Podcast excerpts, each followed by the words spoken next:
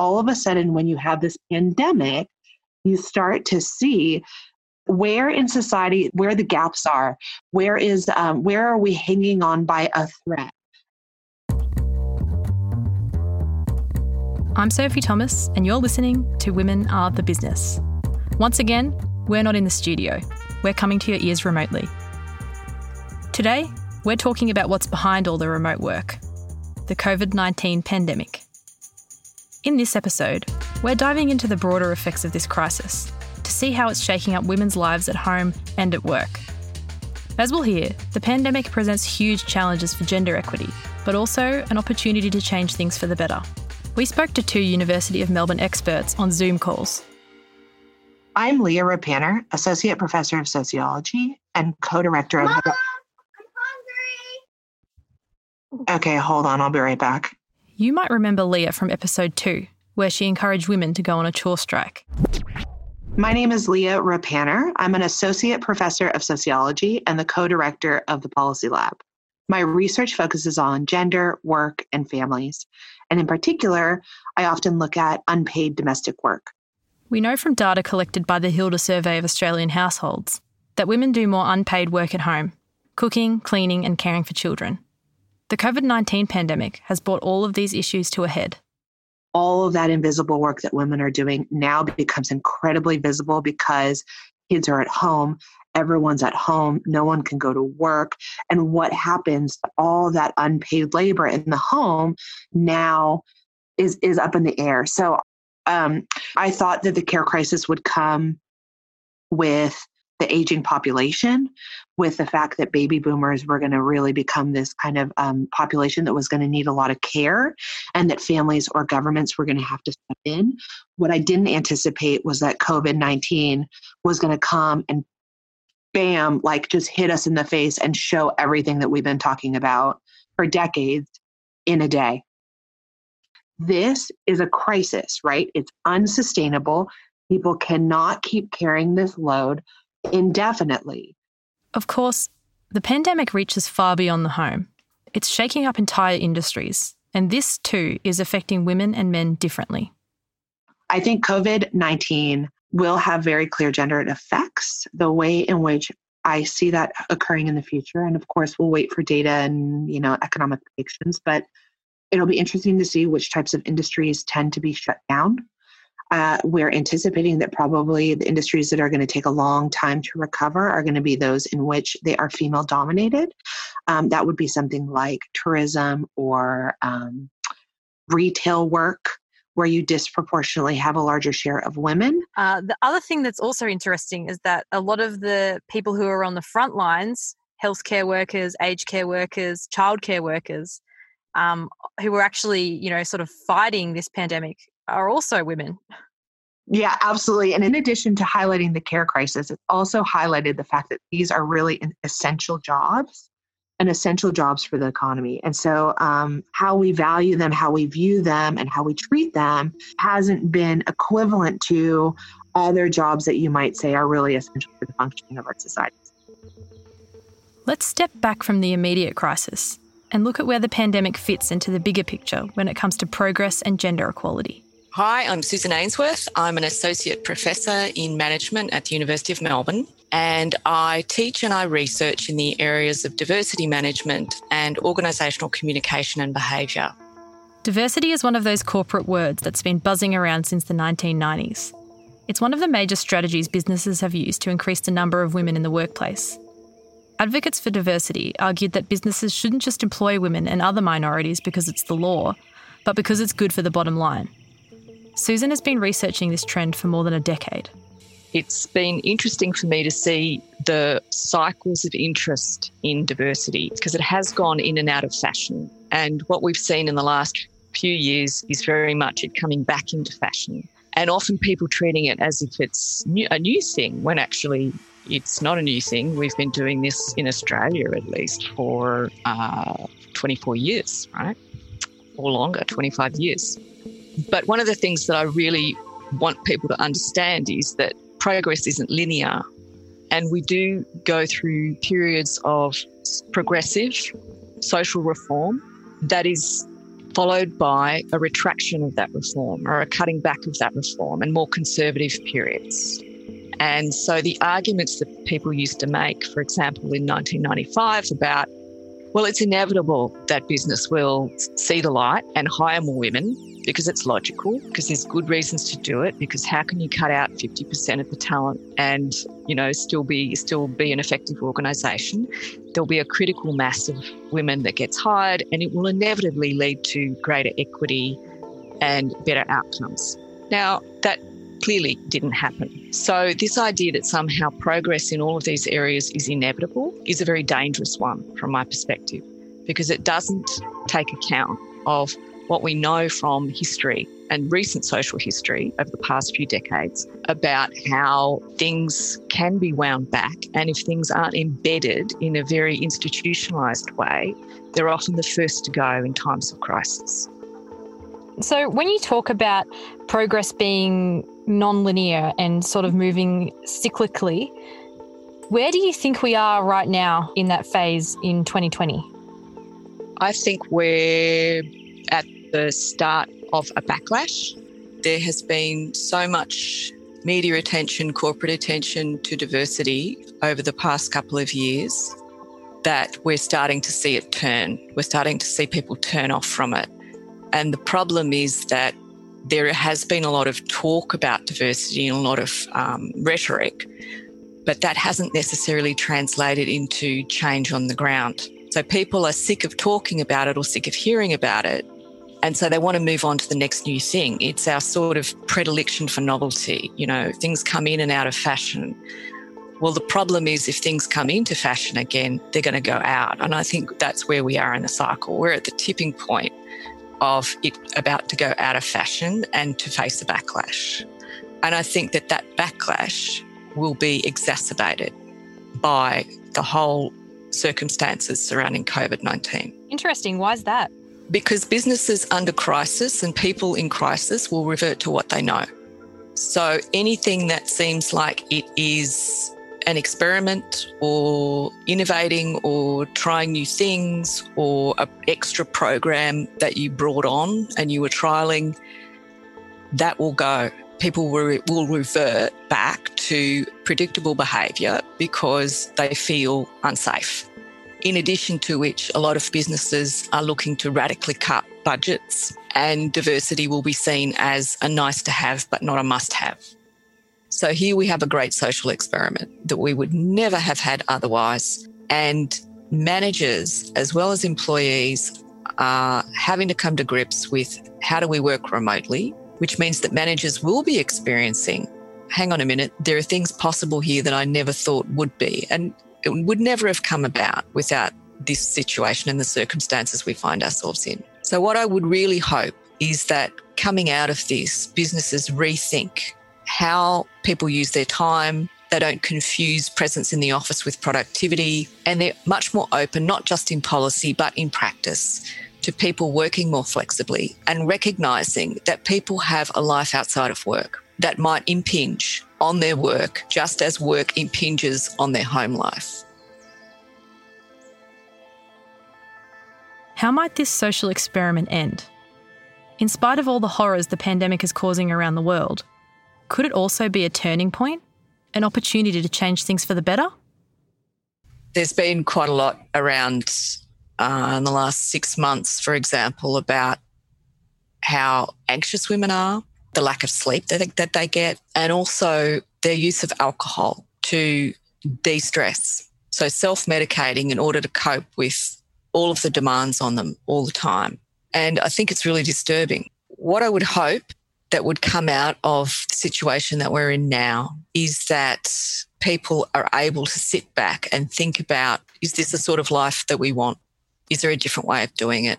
What's really important? And for businesses to take that up as well. Is it actually necessary for people to be on site five times a week? Is it actually more, more effective and more efficient and more humane to allow flexibility and to really support that flexibility and have it not stigmatized across all the workforce and practiced by managers themselves. So, the impact on diversity of the current situation, COVID 19, might be very mixed. I think where we might get some progress is around work flexibility and working from home and work life balance. And what we need now is organizations post COVID pandemic to identify that there are alternative ways to work and to codify these into their workplace policies. And the challenge is going to be that there is going to be an intensity or a desire to get back to normal, and there's going to be an intensity or desire to minimize um, costs. And we need to keep in mind that this this um, desire to make up economic shortfalls should not be at the expense of workers and their caregiving responsibilities.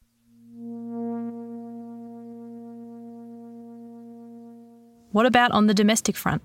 Could the pandemic change gender relations in the home? My opinion on this is no.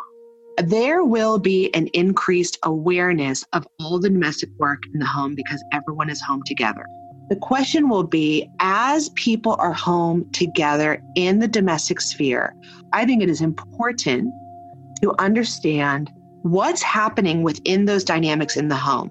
So, are women still by default picking up all of the unpaid childcare and housework and the mental work around it, homeschooling their kids, figuring out when school's going to start, making sure your kids are reading as opposed to just sleeping and eating junk food like mine is? So, are they doing that even if both partners are in the home? Are they still assuming the managerial role even when both of them are home around the domestic work and picking up that load regardless? I am going to bet yes.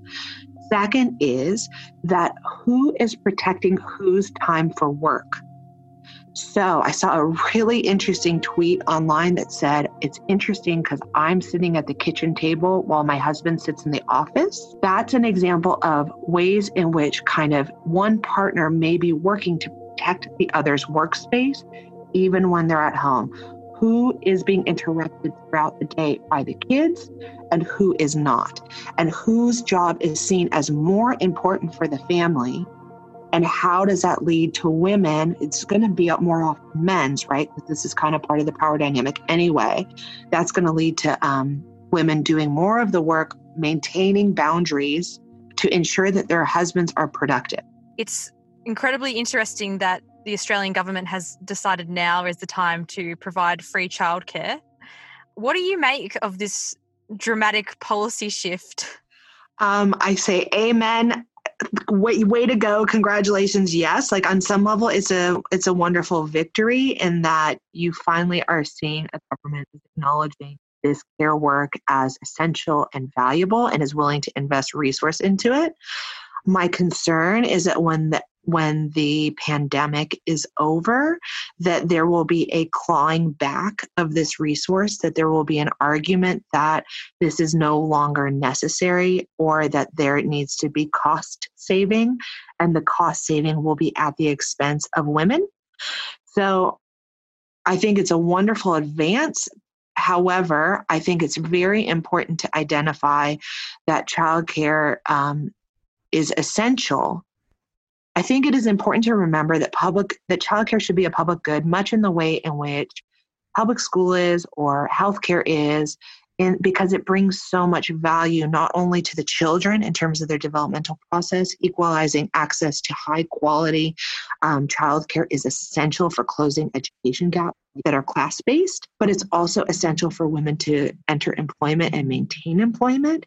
And it's also very good for the total fam- family well being because childcare costs remain a major drain it's great that it that the government has acknowledged that this is essential. It's too bad that it took the threat of actually having 30% of your nurses out of employment because all of a sudden no one can take care of children. But we need to maintain this because it's integral to a functioning, healthy society.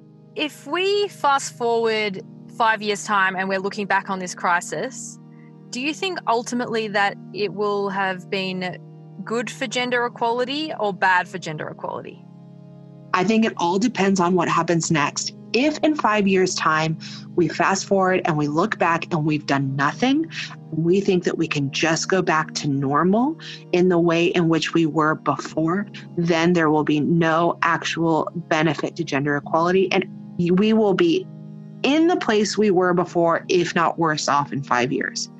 If we use this pandemic as a way to reevaluate our values, our policies our system and we put caregiving, and I mean caregiving broadly, caregiving for kids, caregiving for spouses, caregiving for friends, caregiving for family members, if we put that on equal parity as other things that we value, i.e., market um, market advances or technological advances, I think we will be more productive.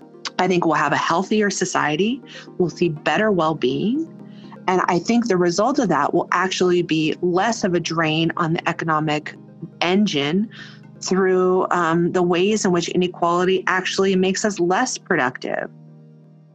So, how do we get to the other side of the pandemic without making gender inequity worse? I think that once we come out of the COVID pandemic, we are going to need to do a bit of repairing from the trauma that people experience not only kind of not only those who are on the front line doing all of the really intense healthcare work there is going to be trauma there but there also is going to be trauma or emotional damage for for the parents that have been trying to balance work and children and relationships within the home. I think it's important always to acknowledge that for many the home is not a safe space and asking families to come together intensely for long periods of time really puts a lot of people at risk. And so identifying, acknowledging, maintaining supports for people who are in situations of domestic violence. But I want you to also think about this on a continuum because I think there is going to be um, that extreme moment, but I think there also is going to be an increase in stress and strain, even amongst those who have healthy, long term, stable relationships and good our um, good mental health. There is going to be a mental health penalty because of this. Now, whether that opens up men's eyes to what women are doing, I think yes, but unless work changes, the minute they step back out of the home into employment, that the same demands on men's time in terms of expectations of long work hours, um, being singularly devoted to their employer, working their way up the career ladder, not only because it's in their own self interest, but also because costs of living are high. And so, if we do not have an institution like work that changes to allow men to have more flexible time, um, more working from home, then I think that the changes in the home will be minimal or erased from kind of this great reveal of the COVID pandemic. What if you're a manager or a business owner? What should you be considering at the moment? While there are some really immediate, urgent crises that they face in terms of lack of cash flow, in terms of having to close, I think to the extent that they can, to be compassionate with their staff and to think about how are we going to come out of this and what position do we want to be in. In many cases, even if staff haven't lost their jobs, organisations are relying on a huge amount of goodwill from staff to keep operating. So, how are they going to repay that? And how do they make people feel supported throughout this process? And how do they show that they recognise it isn't just business as usual? And perhaps it's not reasonable to have the same expectations of productivity they would otherwise have. So it's just about maintaining a level of compassion for your employees. It's about maintaining contact. So it's about being present. It's about trusting your employees that they actually know what they're doing and they will do it. So I think one of the things that this might be challenging is managers who have a very high need for control. And the paradox of control is you have to let it go to get it. So you actually have to trust people to do things and to have input to things in order to be able to influence how people behave. So I think this might be a test of a lot of managers and actually be uh, something that is making them rethink, or if not rethink, have to act differently. I'm wondering to what extent they'll reflect on that and learn from that and then carry that learning through to whenever organisations reopen or go back to what might be some kind of normal. I don't think there will be a return to normal ever. And in some ways, I hope there isn't. What would you like to say to businesses at this time of crisis if their reflex is to cut diversity programs?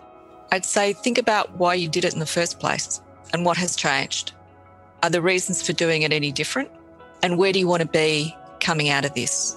So there will be an end to the current crisis. So businesses need to be thinking beyond the short term and really not falling into that hyper reactivity of clawing back anything that's not nailed down when there were really good reasons why they might have embarked on these programs, and those good reasons will still exist in six or nine or 12 months' time. And if they haven't maintained their commitment to that, if they try and do anything in the future, it will be even harder. So I think this is a real test of the extent of businesses' commitment to diversity. To what extent are they going to see it as expendable? I think it should be a part of core business. I think it should be embedded and institutionalized so that when things like this happen, it can't be cut because it just becomes a normal way of operating. Over the course of this crisis, the policy responses by governments have been hotly debated. Are there blind spots that need addressing as we recover from COVID 19? How can we support people in their recovery that is not just economically focused? This would be alleviating some of the caps on the mental health assistance that come through Medicare.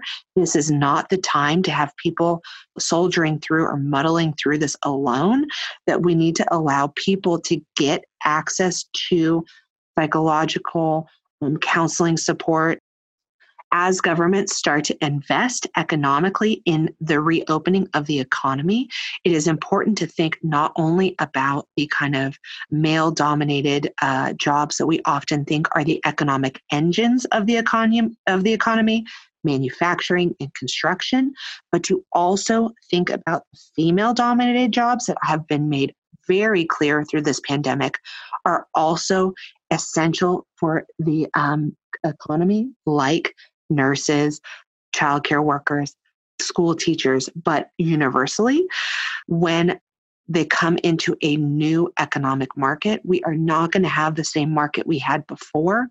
It will exacerbate existing trends and changes that were already occurring. And we need to have um, ability for people to reskill in ways that are that in ways that are going to be career lifting that also has a childcare piece and a caregiving piece. Women are going to be integral to the future of the economy, but they can't get the skills they need if they don't have the time to step into these types of courses, classes, or jobs. And that again is about caregiving. So we need to really understand that underpinning the entire economy is this un paid work done by women and how do we actually allow that work to be identified as important and valuable in the ways it is and support women with that work and men who are doing that work too to allow our economy actually to function at its maximum capacity to reduce and mitigate the consequences of this pandemic. We can't predict what the exact fallout of the COVID 19 pandemic is going to be, how it will ultimately affect our work and home lives moving forward. As we've heard, this crisis could make things worse, or we could revert back to the way things were. But if we're smart, it could be an opportunity to change things for the better.